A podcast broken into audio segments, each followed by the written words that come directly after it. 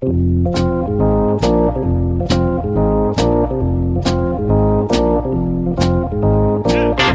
us a little bit about what you saw and, and, and being able to relay that message to Cora when you watched Kimbrel pitch and, and kind of help out so he wasn't uh, tipping his pitches.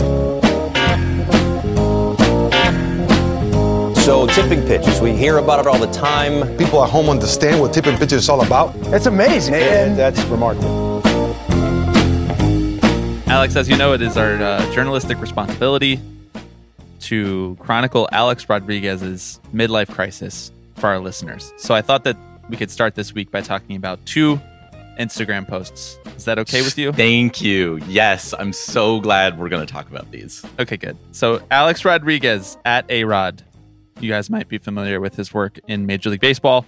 Uh, his last two Instagram posts are of note to tipping pitches who care a lot about his midlife crisis uh, as it unfolds before our very eyes. We he, he this is his favorite podcast, so it's important for us to speak directly to the man. Um, two days ago, he posted a photo of himself with a Marlins minor leaguer and a former Marlins minor leaguer. Um, three men standing there on a balcony with the sunset behind them, and the caption is "Kill, fuck, marry, go." Really? We're doing we're doing marry one, kill one, fuck one on Instagram. You are Alex Rodriguez. Alex like, Rodriguez. You do not need to be doing this.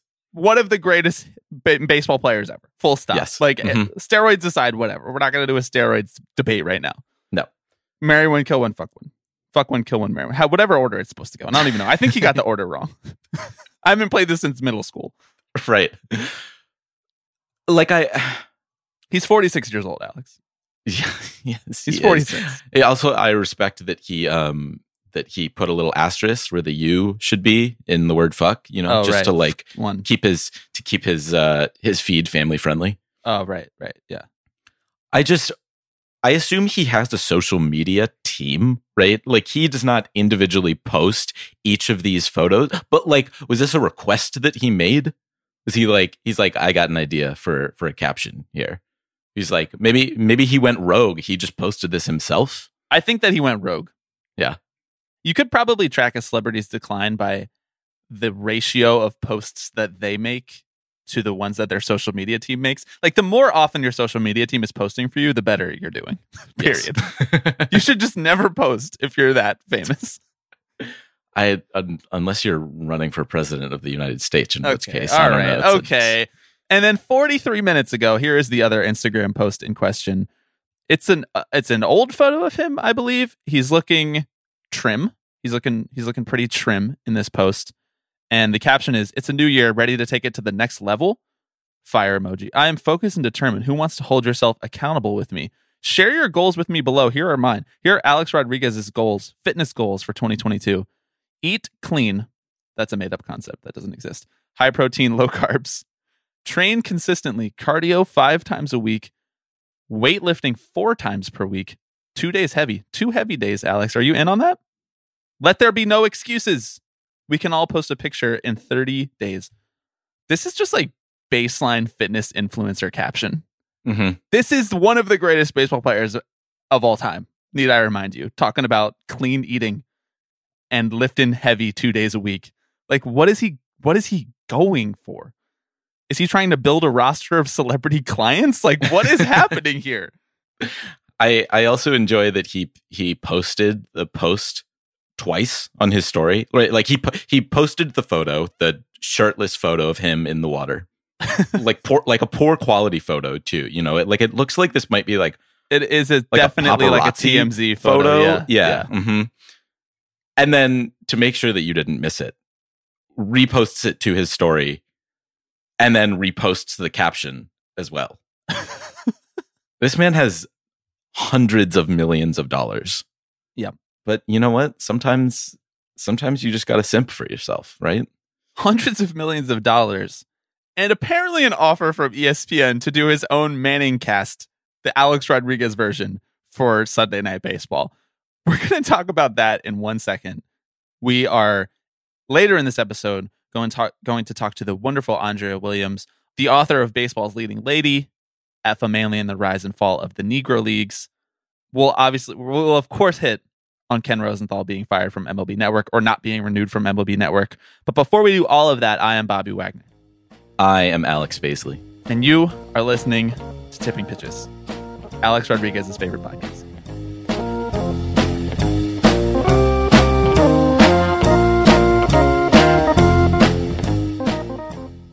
Alex, what did you make of the Rodriguez cast?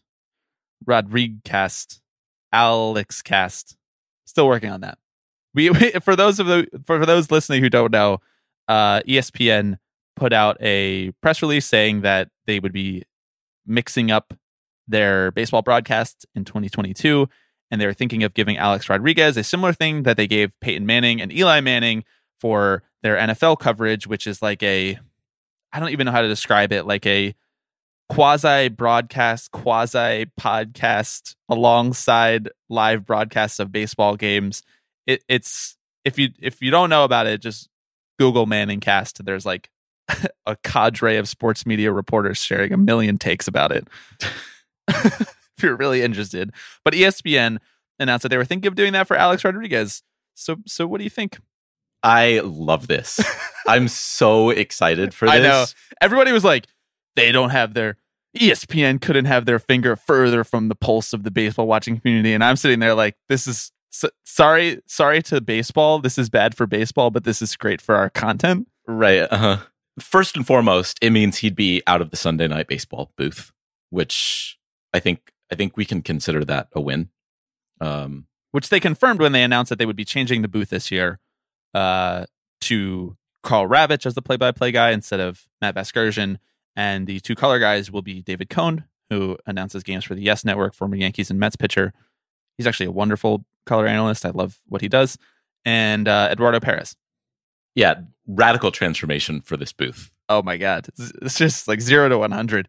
And uh, over on ESPN two, Alex, if you're yearning for some Michael Kay and some Alex Rodriguez, tune in to the Manning cast but a Rod version. I just hope it's like slightly more unhinged than he is on, you know, regular Sunday night baseball broadcasts. Like I hope that the training wheels are off, so to speak. Like just let him go. Let him talk about whatever he wants to talk about. I mean, there's actually a world in which having Alex Alex Rodriguez talk about baseball, talk about a baseball game without trying to like be a formal analyst is actually maybe kind of an interesting thing, yeah. right? I mean, again, he is one of the greatest baseball players of all time and at times has lent some occasionally interesting insights when he's not talking about like bunting or or or going the the other way, you know, yeah. not not trying for home run. Like I like I I, I want to hear him tell stories. I want to hear him just like shoot the shit. I want Alex Rodriguez minus his need for gravitas. Do you know right. what I mean? Like, yes, he thinks that he needs to like emulate the type of baseball broadcast that he grew up listening to. I almost think that how much he loves baseball and how big of a baseball fan he is is a detriment to him on Sunday Night Baseball because he's like, I just have to press all the same buttons that I saw pressed when I was a kid because that's what everybody's going to want. And nobody really wants that from him. Everybody wants him to talk about Derek Jeter and shit. Like, we need to just get him in this ESPN2 and loosen him up a little bit, you know? Yeah. I every time they show the booth uh, on Sunday Night Baseball, I like crack a smile because he just looks like he's taking himself so serious. You know, he always yeah. has a really like furrowed brow, like he's listening really, really intently. And it's like, dude, it is so not that serious. It's baseball. Like yeah. it's it's maybe the least serious. right. Exactly. Of all regular seasons in all sports in the entire world, it is maybe the least serious game. Mm-hmm. Um from one piece of broadcasting news to another piece of broadcasting news, Alex. Twitter exploded last week. I was kind of surprised about this mm-hmm. when news leaked out, courtesy of Andrew Marchand of the New York Post, that Ken Rosenthal would not be renewed on MLB Network because of an article that he wrote criticizing how Rob Manfred handled the return to play during the pandemic. That that was sort of the the seed that was planted that Rob Manfred was like, "Don't bring this guy back when his contract is up." His contract was up at the end of 2021 that happened last week and it was not renewed. I was surprised at how many people had strong feelings about this. Were you? Yeah, we we skewed dangerously into like Ken Rosenthal is the voice of the people territory. Yes. Right. Like he is like he is an essential piece of understanding baseball in 2022. Which like, you know, kudos to Ken Rosenthal, I guess. I mean, he is incredibly knowledgeable about the game and provides loads more insight than say someone like Alex Rodriguez, largely due to the connections he has with people inside the game. But but it it came off as if like Rob Manfred is silencing the like free press, you know? and I first they came for Ken Rosenthal and, And I I said not speak nothing. I, is this just like our tipping pitches skewed brain where we expect the absolute worst from Major League Baseball all of the time? Because certainly I don't agree with this type of behavior from leagues, but it's not unprecedented right. that I a mean, it- league and a commissioner. I mean, Google David Stern. He literally had announcers removed from NBA broadcasts on ESPN, like on ABC. He's like, I just don't like how this guy sounds. Like, this is what commissioners do. They enact petty vendettas because any challenge to their power inconveniences them. Yeah, it didn't seem like the most surprising thing. I mean, to be fair, it's an incredibly bold move. Kevin Rosenthal, by and large, like among baseball fans, I think is is regarded, whether it's earned or not, as one of them the as I mean, he is arguably the most prominent baseball reporter out there right Yeah. now, right? Yeah. So it's definitely like kind of gutsy to do this. Like it's not surprising, but it is like Rob Manfred is the commissioner of a baseball league. Like why like what does he really care what Rob what Ken Rosenthal is writing about him? I mean, I understand that like Ken Rosenthal has a lot of sway, but he also does just as much PR work for the league as any sort of actual analysis. Yeah. I think that people underestimate how thin skinned management is. Just like Yeah. the general management in all places. Like Yes. your job, everybody's job. You underestimate how any piece of criticism can really get into a person's core. I Mhm. mean, like, think about okay, Alex, let's pretend you're Rob Manfred for a sec. You just have to eat shit Okay. from 30 billionaires all of the time. And all you want, all you want is just a little bit of validation. Just a little bit of validation. And there ain't one person in the world who's going to give it to you. and not even Ken Rosenthal on your own state media. I mean, it's not even like Rosenthal criticized him on MLB Network. He did it at The Athletic, which I think was part of the reason that people were so up in arms about it. It's like you're enacting this vendetta over something that didn't even happen at your company. It happened Mhm. somewhere else. Yeah. But like, I don't know. I just don't have the energy to like storm MLB headquarters because of this. Like people get fired over their tweets, you know? yeah, Yeah. I just I I'm kind of like like Ken Rosenthal will be okay also, right? Like he still works for the Athletic or still works for the New York Times. Um he still has his, you know, job at Fox Sports. Like he is still there, you know. He's not Ken Rosenthal should become a, a like a red pill I was deplatformed guy. Yes. I've been silenced. I'm shadow banned by MLB. This is kind of the opposite of shadow banned. This is like sunlight banned.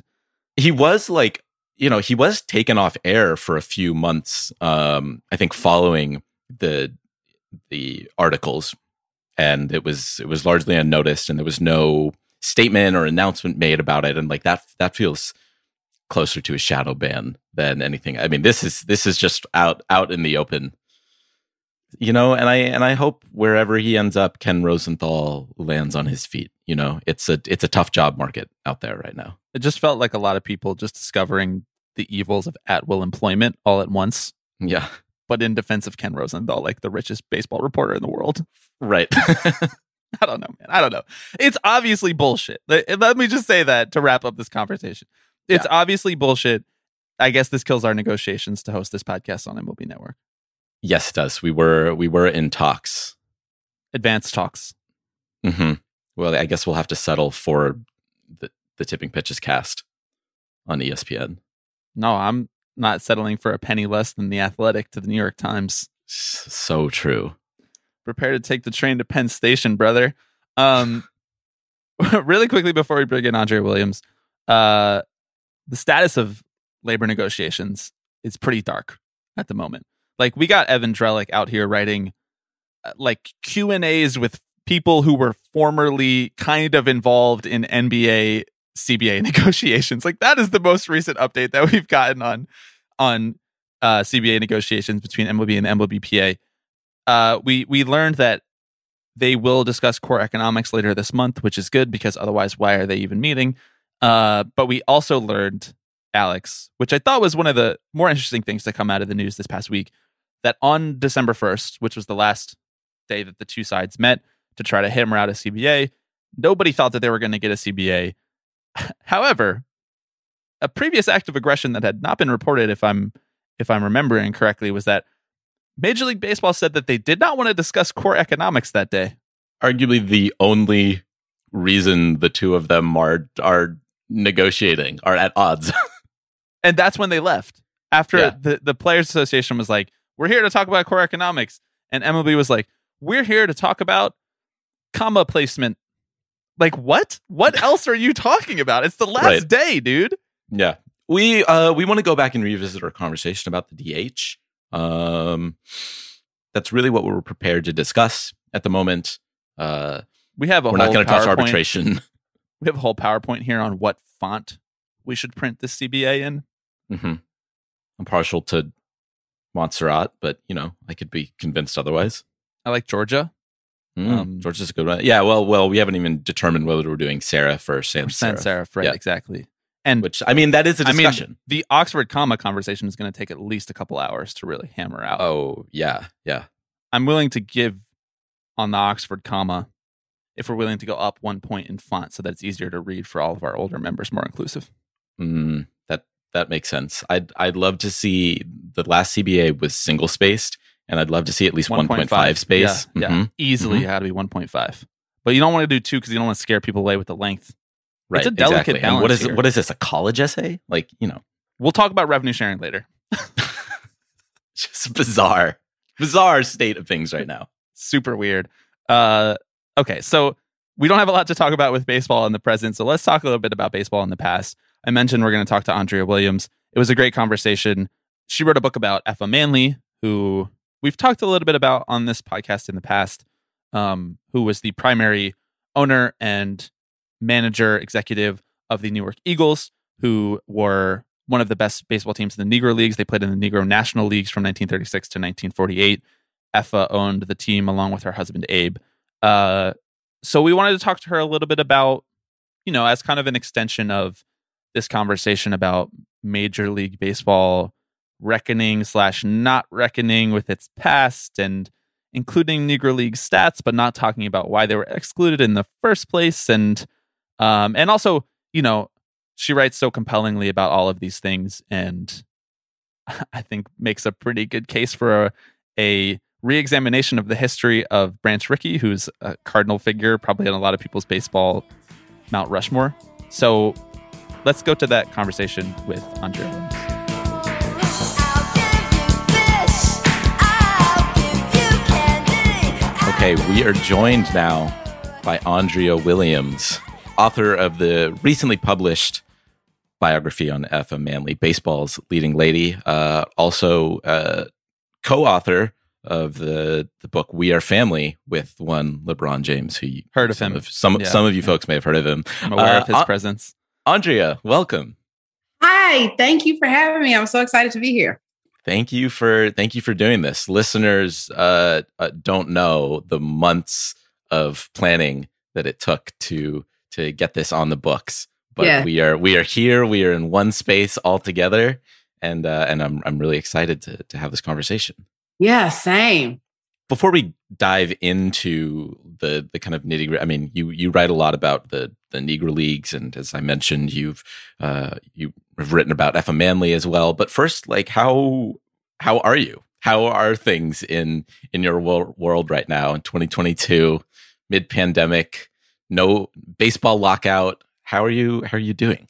I am doing okay. I am right now, like in this exact moment, I am in my closet. The video is not on because my kids, my clo- well, the video is not on because my closet's a mess, but I'm in my closet because my kids and my husband are sick. And we don't know if it's COVID because it is so hard to even get a test, but mm-hmm. Yeah. we are, you know, treating it as such. And tell those little suckers they can't get next to me because I can't have their cooties. and I've been holding it down. Look, I've been safe for like a week. So your girl is like holding out. But yeah, other than that, I mean, at the end of last year, I had some health issues that I think were brought on um, just by a lot of like overwork slash dealing with the pandemic slash just being like frustrated and upset about all the things and the fact that I'm just one little person in the midst of it who, you know, I, I, think that you know writing is powerful and has the real potential to to change lives and systems but you know on the day to day it is exhausting. So you know kind of took some time to sit back and you know reassess like how i wanted to treat the new year trying to keep my head down trying not to spend a lot of time on twitter um, which is difficult also because you know i do a lot of stuff in the country music space which is a whole disaster um, you know, in and of itself. But, you know, just, you know, it's early, it's day nine. So, so far, so good on the, you know, keeping my head down, getting my work done. You know, I've had a couple conversations with my agent this year. Um, big stuff in store. So, yeah, That's awesome. That's I well, I'm I'm glad you are doing better. The the burnout is real, and I can't. I mean, Yeah. I I say that just working like a normal nine to five. I can't even imagine what that's you know being a full time writer between uh you know pitching stories and and writing about weighty topics too, right? You know, like writing about institutionalized racism in in baseball's history or, or whatever it is that day is is not easy for sure. It's not. It's not. But you know, it's also that whole like, if we don't do the work, then does the work get done kind Yeah. of thing. So I don't know. Th- that's at least you know the conversation that I have with myself. So Mhm. So, well, I I kind of wanted to uh, to talk about that a little bit. Some of the decisions um, that you know you made about what stories you kind of like to pursue, and uh, and as I mentioned, you wrote this book, "Baseball's Leading Lady," about Effa Manley, who uh, is the was the first woman inducted into the the Hall of Fame. Um, she was an owner in the in the Negro Leagues, and she has a really interesting story that uh, you know in baseball's kind of long history is very rarely discussed. And you wrote this this book about her that is targeted towards kind of a younger audience. It seems like.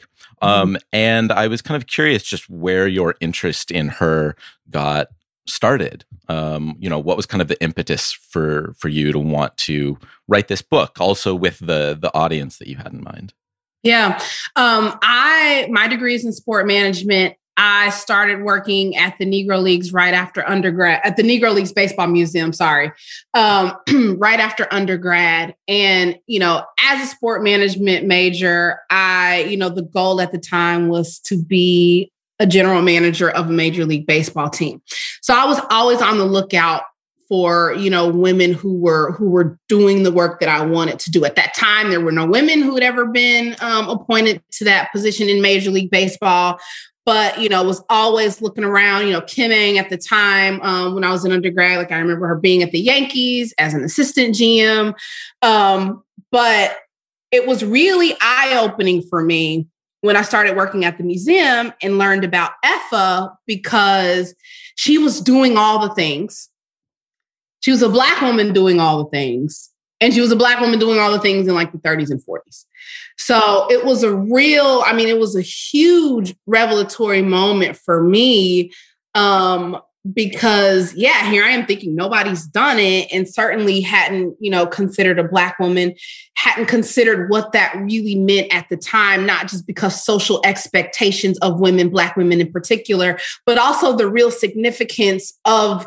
the Negro leagues and these teams in these communities, not just giving an opportunity to baseball players to take the field, but also creating an environment where you have an Effa Manley who can run a baseball team, right? Like we don't have any women in Cooperstown if not for the existence of the Negro Leagues, right? Like Effa is not the first woman. She co-owned this team with her husband. She's not the first woman to own a baseball team. There are many white women who, you know, had inherited teams from from fathers or husbands and things like that, but they weren't running the day to day because of, you know, these these expectations and these unspoken rules about what women can and cannot do. The Negro Leagues didn't operate like that um, for many reasons, including the fact that really, you know, it was all all hands on deck. They they were trying to be successful. You know, they they didn't have the money to say, okay, well, we own the team, but we're going to hire a president and a GM and three other people in the front office and all.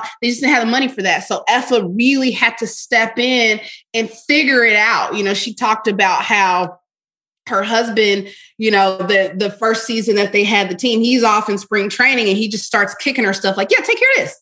And then take care of that. And she's like, I don't know what I'm doing, but evidently I'm gonna figure it out. So it was all of this was just, it was just really exciting to me. It really opened my eyes in terms of what is possible. Even after I was like, yeah, I don't know if I want to work in baseball anymore. It was still, it was still inspiring because and this goes into why I wrote the book for kids. You know, we talk a lot about, you know, seeing it in order to believe it or to know that it's possible.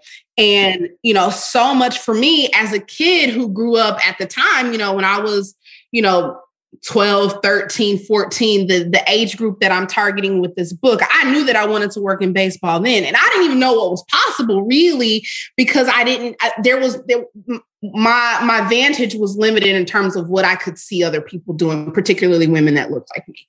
So I wanted to create essentially the book that I needed when I was a kid. That that's what it really starts with. And you know, a lot of a lot of authors talk about that, you know, in in people who give writing advice is like write the book that you needed to read, you know, if, when you were a kid. If you're writing for young people, write that book. Um, and so I wanted to do that. I also even for kids who don't want to work in baseball, don't like baseball at all. Um, I think I think this book does a really good job. Um, at least I tried to do a really good job. Maybe a little more humble on that. I tried to do a really good job of weaving in you know, a lot of stuff beyond what was happening on the field, a lot of stuff happening in society.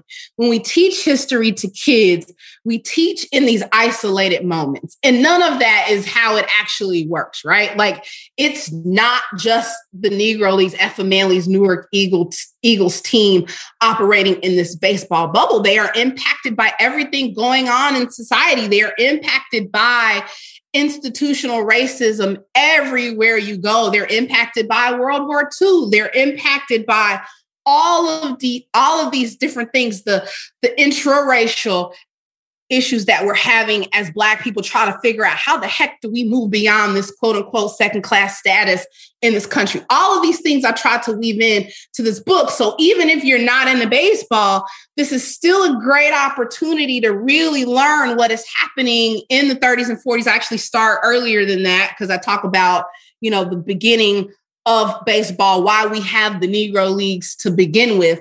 So that hopefully you know I was a kid before.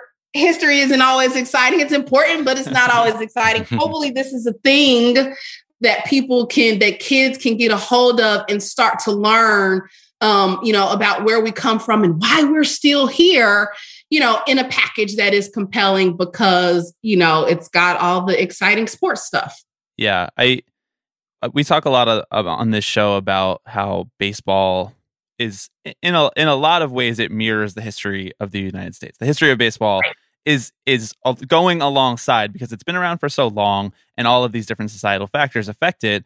And I think that in in a certain type of baseball talk or like a certain way that people tell baseball history, the way that the Hall of Fame has chosen to tell baseball history mm-hmm. for a lot of its past, that has been this sort of white centric, this MLB only version, and now they're kind of starting to embrace the Negro Leagues in a more serious way. I wonder what you make of kind of like having lived in this 30s and 40s era um, for so long in researching this book and writing and writing this book, I wonder what you make of baseball today and and where we've come from then and maybe what lessons baseball has learned, baseball like the wider umbrella has learned, and where where we're still kind of coming up short. Yeah.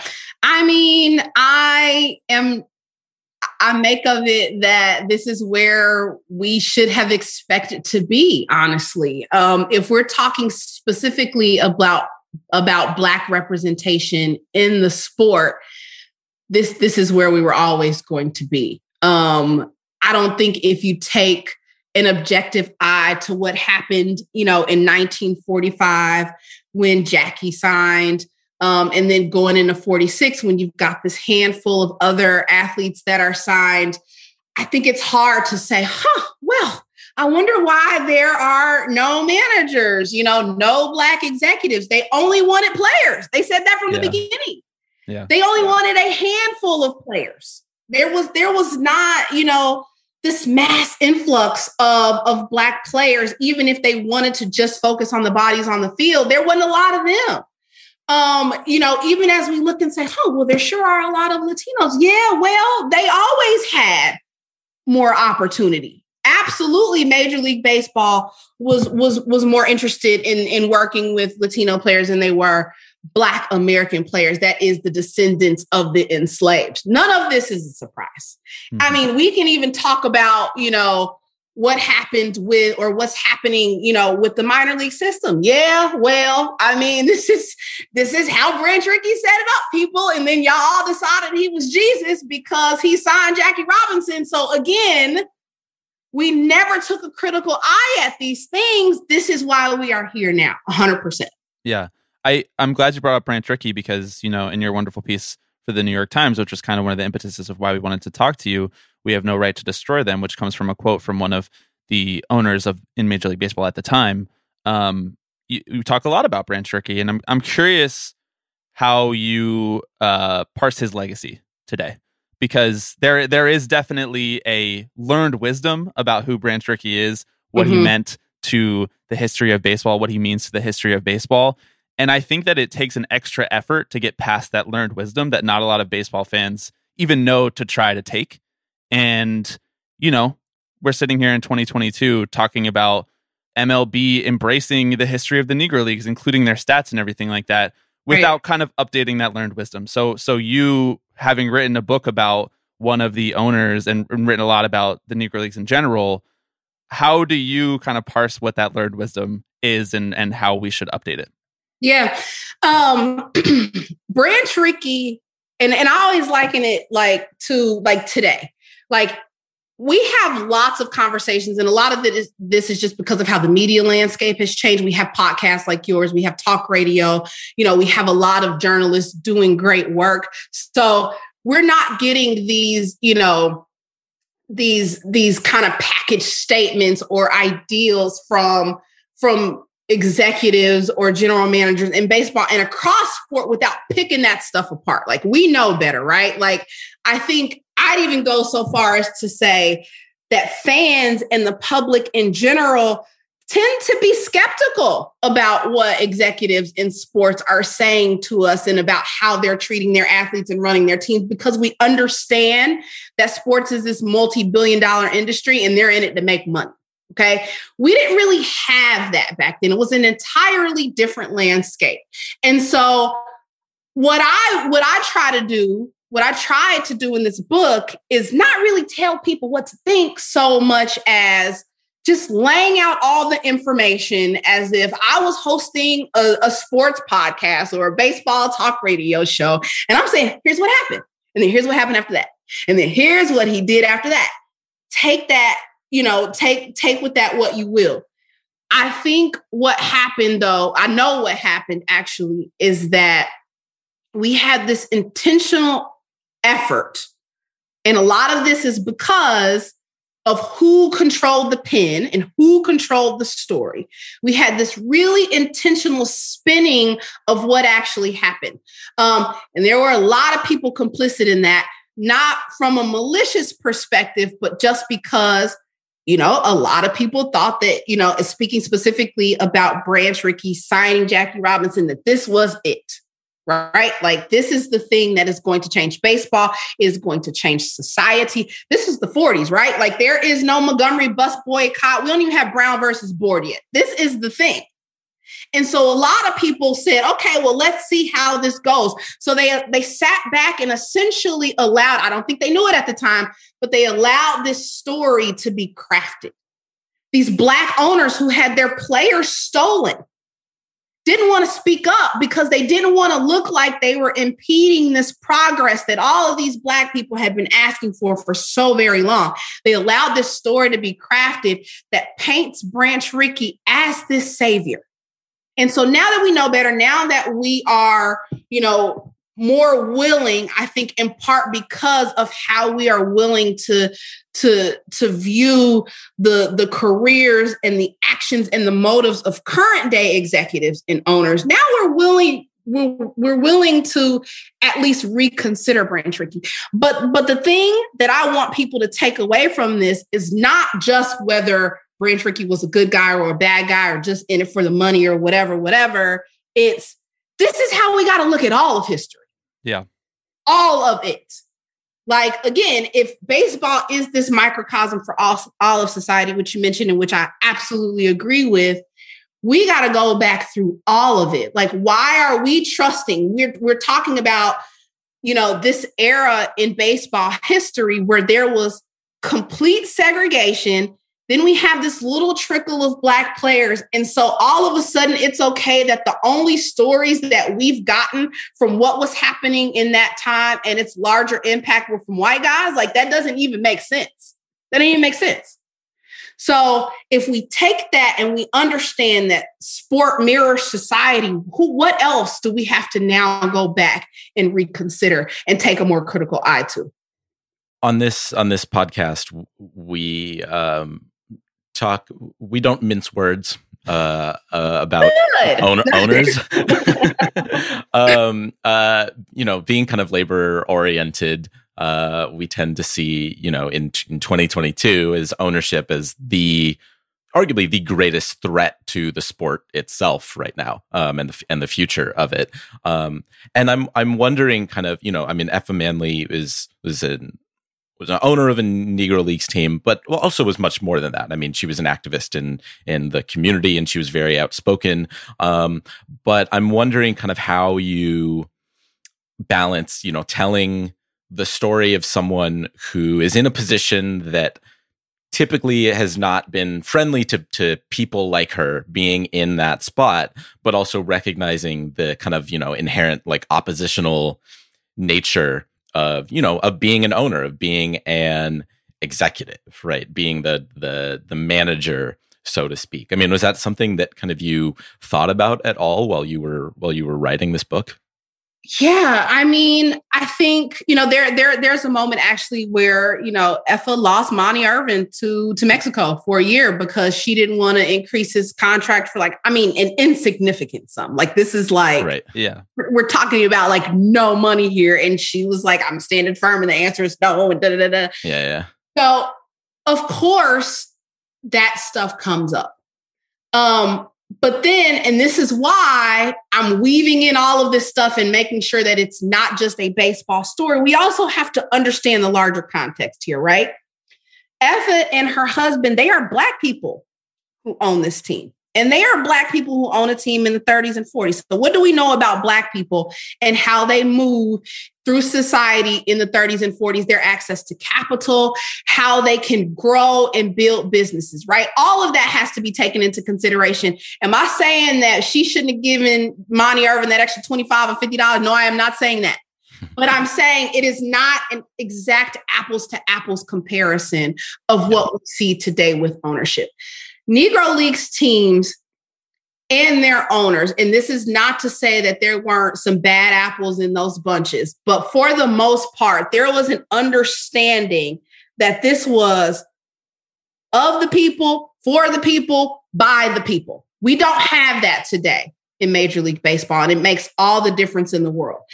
I think Effa, and and and and this is not always something that the players even understood, right? Like You know, Effa at one point talked about the fact that they'd lost over a hundred thousand dollars just trying to operate this team when she leaves baseball. She's like hey man this is this is a rich man sport. This is this is for your wrigleys and you know these people that have these outside entities that are making buckets of cash that they can get then dump into this as another revenue stream for a lot of these negro leagues owners this was the end all be all and so they did have to be cognizant of purse strings because also if their business falls apart, where else do these people go?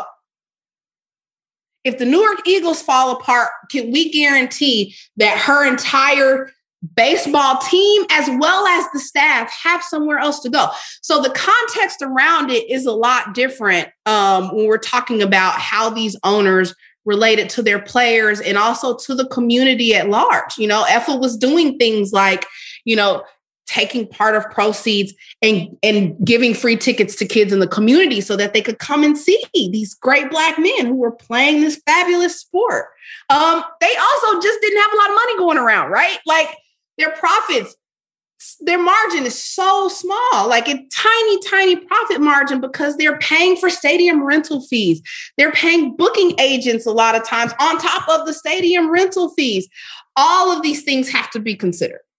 Effa's story is so interesting to me because it is like everything about it is like what we've lost with MLB today. And it's just such an interesting case study of like the way that MLB, the size of it, the entrenched aspect of it, the antitrust exemption of it, if you want to go into the mm-hmm. legalese of it, the Yep. way that it just like sucks up all the air around it. And just by its very nature, the size of it just just dominates everything. Like this was if you read this, you know, some of the quotes that Effa said at the time or in this letter to Stuart Posey, who was the manager of the Homestead Grays, we're just, she says, we're very stupid to sit tight and not open our mouth with the stuff he's pulling, referring to Branch Rickey about signing away players with Mhm. no compensation. And I love the way that you you put that, Andrea, just like we have to go back and assess each individual you know period in our history in baseball and in our wider history but specifically to this conversation with baseball because we weren't talking about like equity versus equality at that moment or the people who were telling that story at the time were not talking about equity versus Right. equality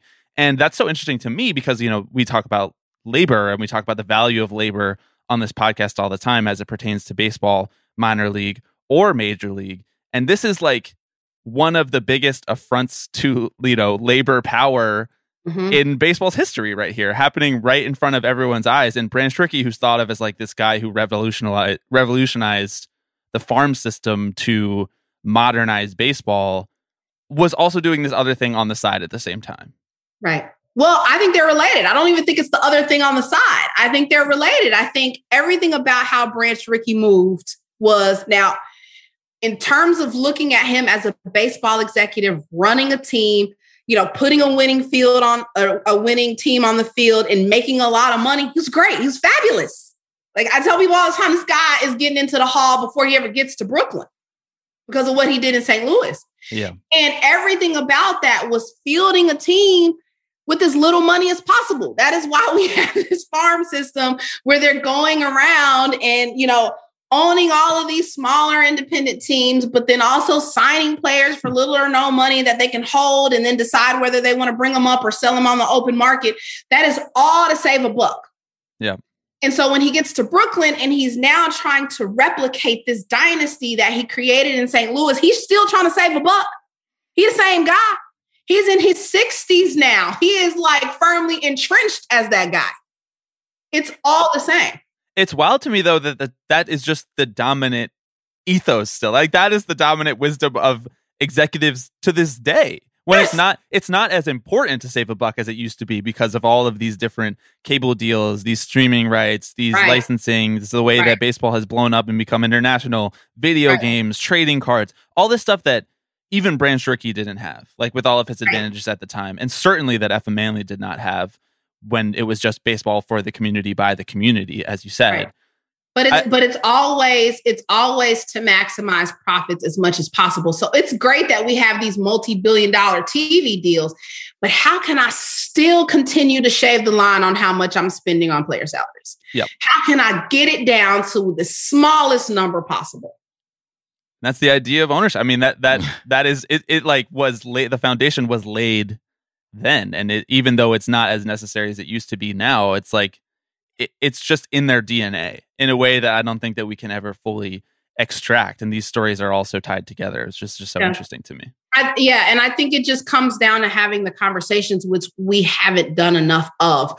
You know, Branch Rickey, again, being as savvy as he was, he is able to play on the emotions, particularly of Black people. Even if white people are none the wiser, Branch Rickey knows because Branch Rickey's been in the in the baseball game for a while at this point.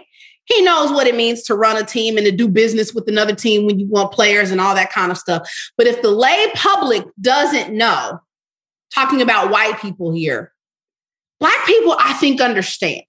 Maybe not the general public so much, but there's a whole community of people working in black baseball that understand. Yeah, that- they, they understand what's problem. going on. This is the beginning is of the end. This is the beginning of the end. This is a huge problem. But Branch Rickey knows that they can't say anything. What are they gonna do? Look like the haters? Like what?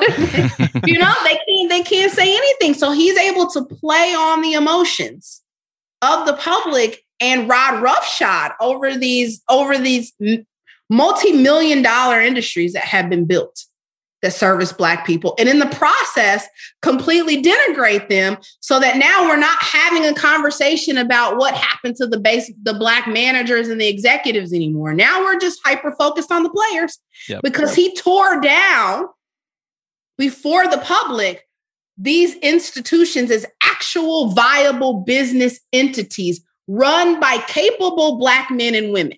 He took that off the table. Yeah, these black players are good. They're real fast. They throw real far. They got strong bats. We're not even having a conversation about the fact that okay, well, yeah, you want Jackie Robinson. Well, what about what about the, the black manager that helped develop him on the Kansas City Monarchs? Because coming out of coming out of college, he was a football star. Yeah. Mhm. We wouldn't even have that conversation. Yeah, I mean, there's definitely a lot of.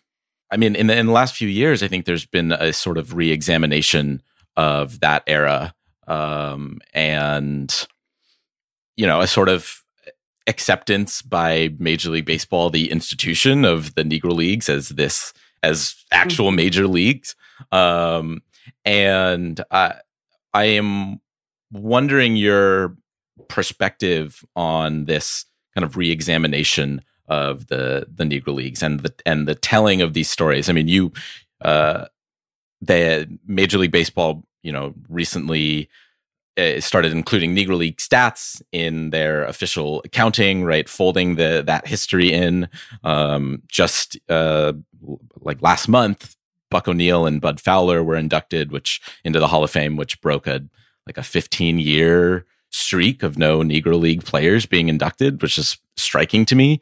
Um, but I'm wondering kind of what your take is on this critical reexamination, these retelling of these stories, and and I guess what it means to actually effectively tell these stories without diminishing the you know the ability of the Negro Leagues to like stand alone and be like its own thing that doesn't need the approval of Major League Baseball. Right. And I think I think that's the conflict, right? Is like how do we, you know, Major League Baseball says they're elevating the status. Um, I know people took a lot of people took issue with that, you know, this the actual term of elevating as if they were beneath before. Um, and I, I agree. We know that that they were, you know, they were always operating on a major league level. I do think it's important though, because again, if we just talk, go back and talk about how integration happened or desegregation happened. It was absolutely because of the fact that Branch Rickey did not see the Negro Leagues as operating on the same level of the major leagues, right? So now this necessitates a full retelling of the story. If we are now saying Major League Baseball is now saying that no, they are the same, now we're talking about Branch Rickey stealing from teams that were just like his. He's stealing from, you know, the the Newark Eagles that turned around and the next year won the World Series. The same level of World Series as the white teams are playing and winning. So I, I think this quote unquote elevation, I do not like the word either, but I think it is important. But yeah, we can't just wrap that in to, to, to the stats and the history as if it was always the same. This is where Major League Baseball is going to have to take a L and get real clear about the fact that the reason it was separate for so long was of their doing. Like it was Mhm. their fault, right? Yeah. They can't just all of a sudden now wipe out all of the years of history that just doesn't just include the fact that black players were playing on separate fields and that black teams were wholly separate. It's also the racism that kept them separate. It's also the racism that even when they said, "Okay, we're going to let y'all some let some of y'all in," only let a small handful of people in. That kept this quota system for so long. That still really never valued black athletes. Like I think if we go back over the history of Major League Baseball, and I'm talking about even like post Negro leagues, like the the black stars that we have, the black players that we see doing really well in this space are doing it in spite of. hmm The issues have never really dissipated. It's the same structure for the same reason that you said, like owners are still doing the same stuff. All of it's the same. We're seeing stars that are becoming stars in spite of, that are really to to use an overused word, magical, right? They are magical. When we talk about Jack Robinson, we're talking about somebody who was magical. There's a reason we don't talk about Johnny Wright, who was on the Montreal Royals with him. We're talking about people that are able to look this stuff dead in the face and say, you know what? I'm that committed to this. I'm going to make it happen anyway. Major League Baseball needs to acknowledge all of that. They need to acknowledge all of that. I mean, it to me, it's like, you know, when we're talking, if, if all of a sudden Major League Baseball was like, we're not going to have an American League and a National League anymore. It's going to be one big league. But then we started look if we were still looking at stats from, you know, last season. We still got to keep it separate for the sake that at that point it was still separate. Everybody thought it was okay to keep it separate then. Keep it separate. Tell us why you changed your mind or why you at one point thought it was cool to keep it separate, but let's keep it separate then. We talk about the new stuff going forward, but we're not just going to rope it all in together now. I think that MLB obviously did not do that when they when they Right. their No. press release with the the elevation language, but also just generally speaking, like they they are not as most multi-billion dollar industries or companies or entities or whatever you want to call it, Major League Baseball, um, as most are not. They're not like well equipped to have self-reflection. You know, like the capital side doesn't usually reflect on its actions very well, especially that far in the past. But Right. I, I do think that there is there's still potential like going forward, you know, like the way that you, you know, you brought up the Negro Leagues Baseball Museum. I just think that like it's it's wild to me that it it does take that extra effort to learn what that is or to know what that is. But everybody knows what Cooperstown is. But Mhm. like I didn't he- start hearing about that until I was like a fully formed adult, and I've been a baseball fan my whole life. And now that that is, of course, because of my limited world view and my limited experience, and I should have been looking Mhm. for, more for that history sooner. But it's not like MLB is going out of their way to make that that history, which is just as rich, separate for a reason of their action as you're laying out.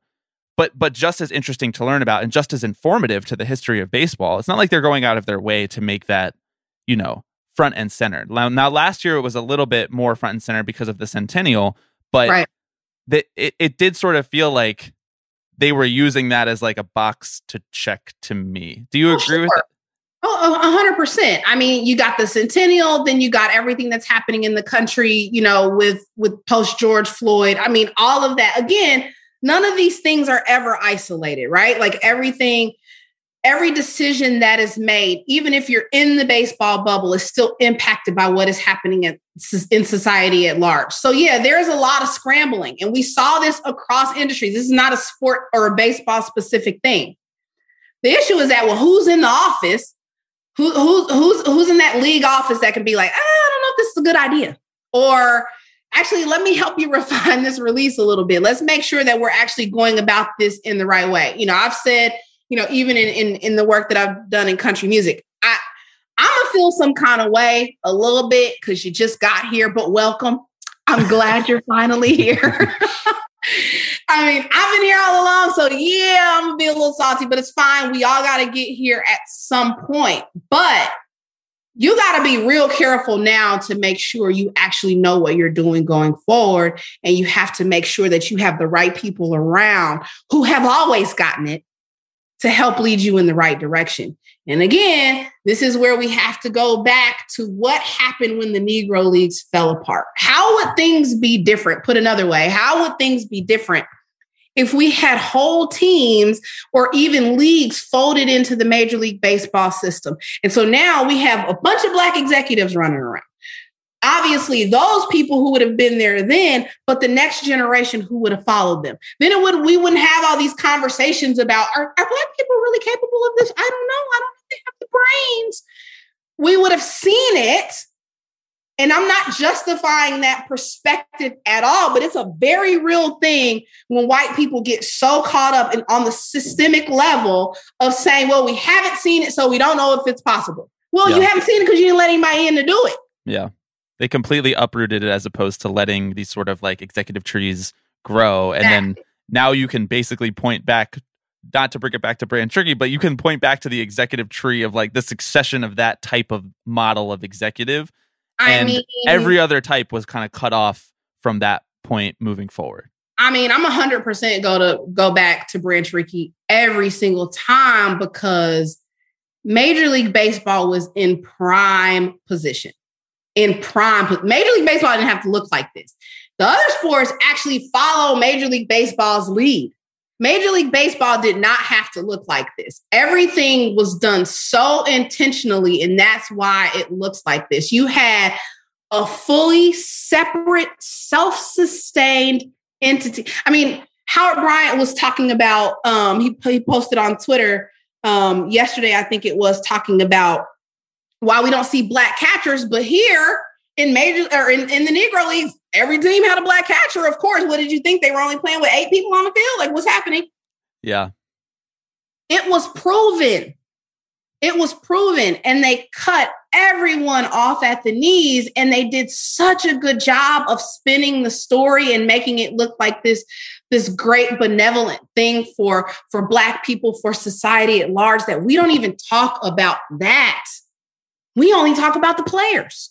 yeah it's it is really striking to me um how much gets gets left out of the conversation i mean it's striking to me and also not surprising at all right like i fully do not expect major league baseball to come out and have a you know branch rickey was wrong day you know jackie robinson day is much easier because you can pat yourself on the back and I'm just trying and to imagine Bobby, the Rob said, Manfred Branch Rickey was wrong press conference, and it, it's kind of short circuiting my brain. I was going to say, let me know how that goes for you. um i'm wondering you know kind of as we as we move forward what um i guess a proper telling of some of these stories looks like or or as as baseball continues to wade into its own history and actually um you know take some sort of interest in doing this re-examination even if it has limits to it. You know what does an effective telling of these stories look like? And are there other stories that you think maybe are are not getting the shine that they deserve right now? I mean you wrote about Effa Manley but are there other threads that you think are kind of you know interesting ones to be pulled at Yeah. Um, first of all, I mean, you got to put the hand, the pen in the hands of Black people. Like, we've always told this story from the vantage of what happens, you know, what was happening in in the white world of baseball. Even, you know, even when we talk about Jack, it's like, okay, well, what were his white teammates thinking and how did the white brooklyn community like it's always white centric and well i mean i don't know if i have another expectation given that the people telling the stories were always white. So the first thing is to put the hands the pen in the hands of black people and not just because we get a black centric story that way but also because i'm all about people eating and at the end of the day there's money here right? Like hmm. when I see that, like, of all of the Jack Robinson biographies or just baseball history books or just stuff in general, the vast majority of these people writing them are white. I'm not just thinking about the the the the versions of the stories we get. I'm thinking about how many checks black people had to lose out on, right? Like it's bad enough we had to deal with that then, but now that it's okay or people are willing to listen to these stories and put some money behind them, we can't even get a piece of that. Like, feel some kind of way about that. Yeah. So that's number one. Um, I think it's it's acknowledging, and this is the hard part for white people, it's acknowledging that you did get it wrong. You don't have to have a Branch Rickey was wrong day, because again, I mean, whether you're talking about right or wrong is gonna is gonna depend on you know the perspective with which you view his career. Are we talking about his ability to turn the St. Louis Cardinals into a powerhouse club? Well, then you probably don't think he's wrong. So you have to acknowledge your your blind spots and this is again where it's critical to bring people in who don't share those blind spots with you i mean i think that's the main thing is is is is money and acknowledging that you ain't get it right and if you've gotten it wrong all of this time this idea that all of a sudden overnight you're going to be able to get it right is like it's disrespectful honestly because i don't trust you i don't know why you think all of a sudden you know what you're doing you don't um, as far as other threads, I mean, there's so many. There's so many. Um, it, it really, if you just think about if we collapsed Major League Baseball and wiped out the history books, you know, the actual historical record of what happened for Major League Baseball from the 1920s through the 1940s, and then all of the books and articles and podcasts and movies and all that other stuff that came from that. If we wipe that out, think about that, what that would do.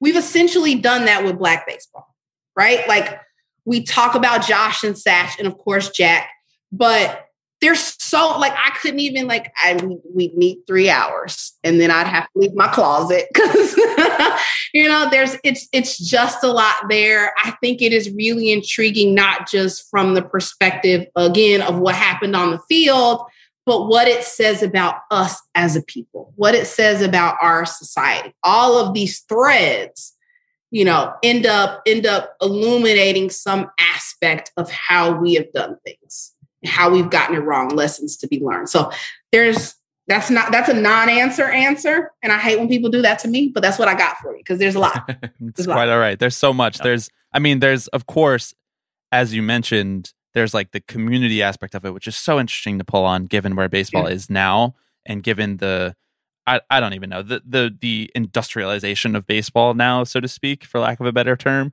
But then Mhm. also, there is so much also on the field with the way that the, the, the way that like picking off individual players from the Negro leagues Yeah. killed out a certain type of baseball, which like, you know, Right. people like Bob Kendrick have done yeoman's work in keeping alive. Like the, the way that how different the Negro Leagues looked versus what MLB ended up forcing certain Negro Leagues players to play like and how the complaints that we have about baseball are in many ways stemming from the fact that we killed that type of baseball in the Mhm. 30s and 40s. Mhm, Um, mhm. uh, there's so I many mean, threads. We we- could talk about this forever. Yeah, I mean, even if we talk about, you know, why I think I think it is generally accepted that, you know, Jack wasn't the best player in in black baseball when he was when he was brought in when he was signed by Branch. Um, I think most people understood that he really wasn't even the best on his team. hmm Why don't we talk about why he was chosen then? Yeah. not just that, oh, maybe it should have been Satchel Paige or oh, maybe it should have been Josh Gibson, but why was it Jackie Robinson? What did that mean? Why did Branch, savvy as he is, again, bring in all the context, we know what kind of guy this is. Why did he choose this guy? Like those conversations say a lot, again, if we're looking at baseball as a mirror of society and why things still look the way they look, not just in baseball, but in society at large that right there reveals so much. You know, Yeah. here's a guy who's new to the Negro Leagues. He's been on the Monarchs for like nine months. He is he he is not married to it. He is not, you know, as invested in it as someone like a Satchel Paige. You know, I, I can imagine that if Satchel Paige gets called in by Branch Rickey and is like, okay, here's what you're gonna have to do. They're gonna call you the N-word, gonna slide in spikes first. I mean, he was a pitcher, so that wouldn't happen. But you know what I'm saying? Like just generally laying, setting him up for the torture. Like Jack or Satchel Paige is like, why would I do this again? like, you know, I'm I'm going out on barnstorming tours on a plane. Yep. Like I'm chartering a private jet. Like I don't have to deal with this. I have to deal with this. Jack is in a different position. He's in a different position. He needs this opportunity. He's new to baseball, but he needed baseball because that was the only way for him to play professional sport. Football is still segregated at this time. Again, he doesn't have that connection with the Negro Leagues, which is why he probably feels comfortable airing out all the dirty laundry in this Ebony magazine spread in 1948 that was not even fully the fault of the Negro Leagues. This is you're mad at Jim Crow, but okay, I feel you. I get it. But he's chosen because he will go along with these things. And this is not a knock against Jack. I mean, this is an incredible man. We do him a disservice every year when we only take this snapshot of 1947 and don't talk about the full breadth of his career and his life. There's a reason he was chosen. And if we talk about that, we can look around us all through society and say, okay, well, why was that person chosen? And why, even when we got the quote unquote black, got well, when we got the black representation, why did things really change that much? All of these things are critical to, to discuss.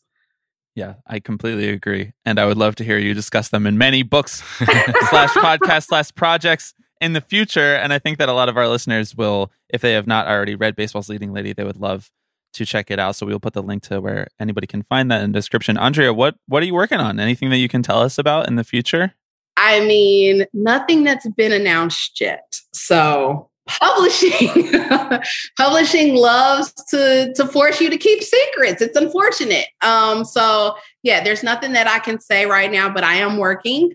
Um as i mentioned at the top of this thing i feel feel a lot better about where i am in terms of of, of my work and where to best um expend my energy and time when i'm working on different things. So so yeah more soon Well, we are we are waiting with bated breath for that for sure. um, before we let you go, where uh, where can people find you? Where can people find your work? Um, I am at Andrea Willwright on Twitter. The best place to find me, even though I should not be there. Very. I'm trying to let it go, but I am there. My DMs always stay open, um, which hasn't terribly bitten me in the butt yet, but we'll see how 2020 bodes. But yeah, that's where you can find. me. Andrea, thank you so much. Thank you guys so much for having me.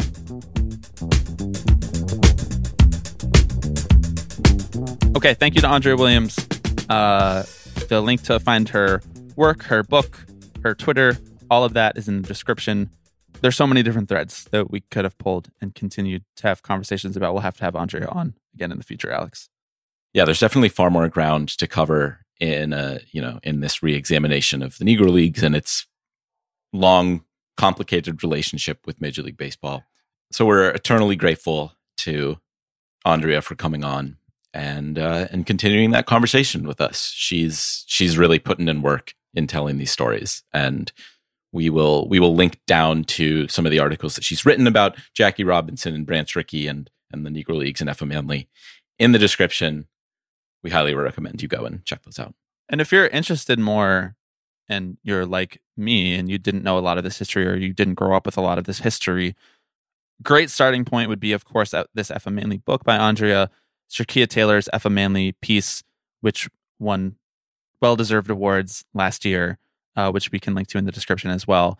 And then if you want to dive in on the podcast, um, Bob Kendrick, who is the president of the Negro Leagues Baseball Museum, he does a podcast in partnership with Sirius XM called Black Diamonds, where he tells a lot of these stories out loud. And in many ways, I think that that is the best way to uh, to hear a lot of these stories because you can you can tell if you've heard Bob talk anywhere, and if you haven't, I'm jealous because you get to hear him for the first time tell a lot of these stories, and he's hilarious and he just he's like an encyclopedia of knowledge of the Negro Leagues. So I would I would highly recommend that.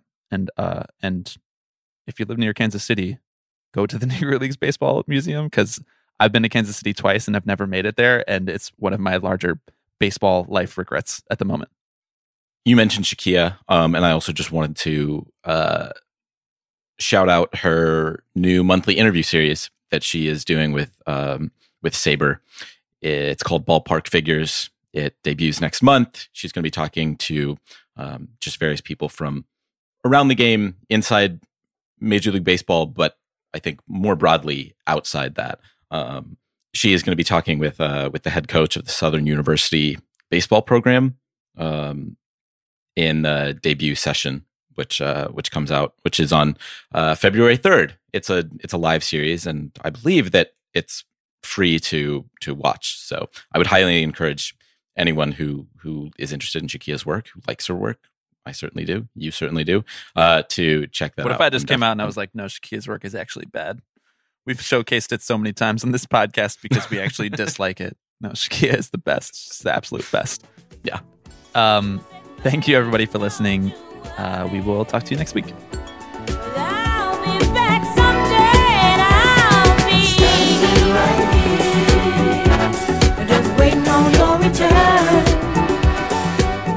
everybody. Uh, I'm Alex Rodriguez. Tipping pitches.